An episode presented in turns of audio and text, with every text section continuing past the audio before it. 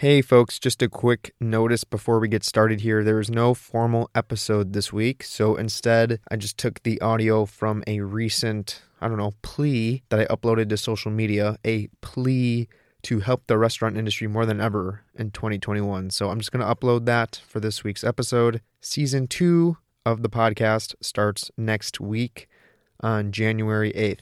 Look forward to that. So, until then, if you haven't heard this audio from social media already, here it is. Take care.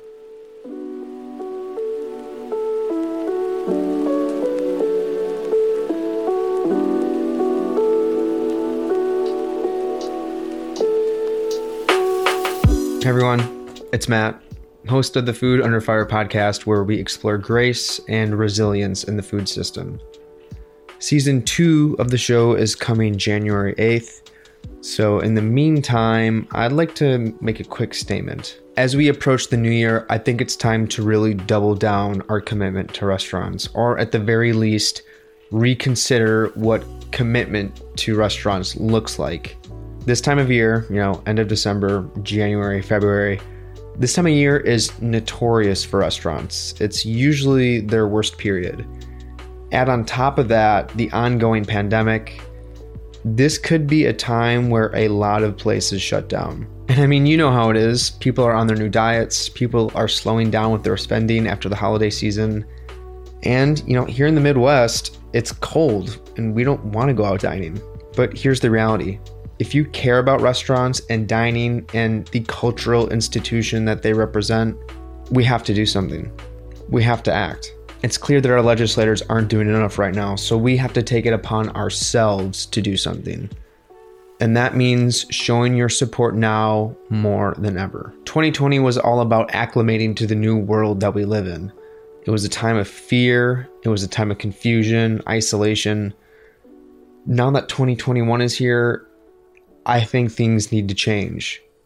The new attitude needs to be about action.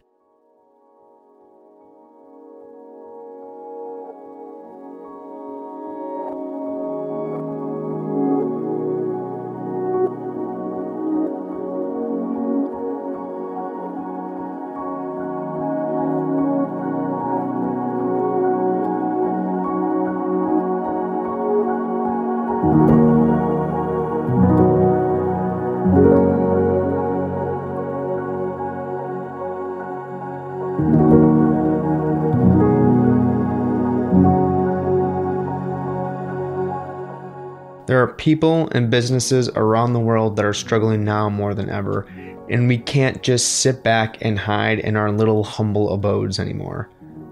2021 is the year of action. And how will you act? How will we act when it comes to supporting restaurants specifically, which is what this page and this podcast is about? I know it's tempting to say, well, my friends eat out a lot, so, you know, I'll, I'll let them do their thing and I'll be fine just staying in all the time.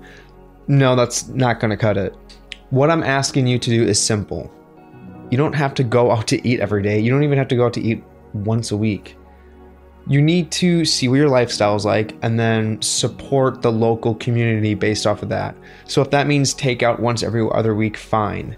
That's more than nothing at all. In the description here, I'll be tagging some of my favorite places in the Twin Cities. Again, speaking from a Midwestern Minnesotan context. Follow those places and then see what shows up as recommended so that this operates on Facebook and Instagram. You know, you follow a place and then it shows you recommended spots.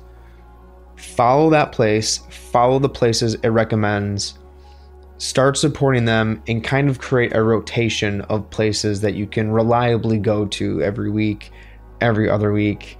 And for those of you who are a little bit more hardcore and have the income to do so every other day, I'll also be including a link to saverestaurants.co, both in the description of this piece and in the link to my Instagram bio.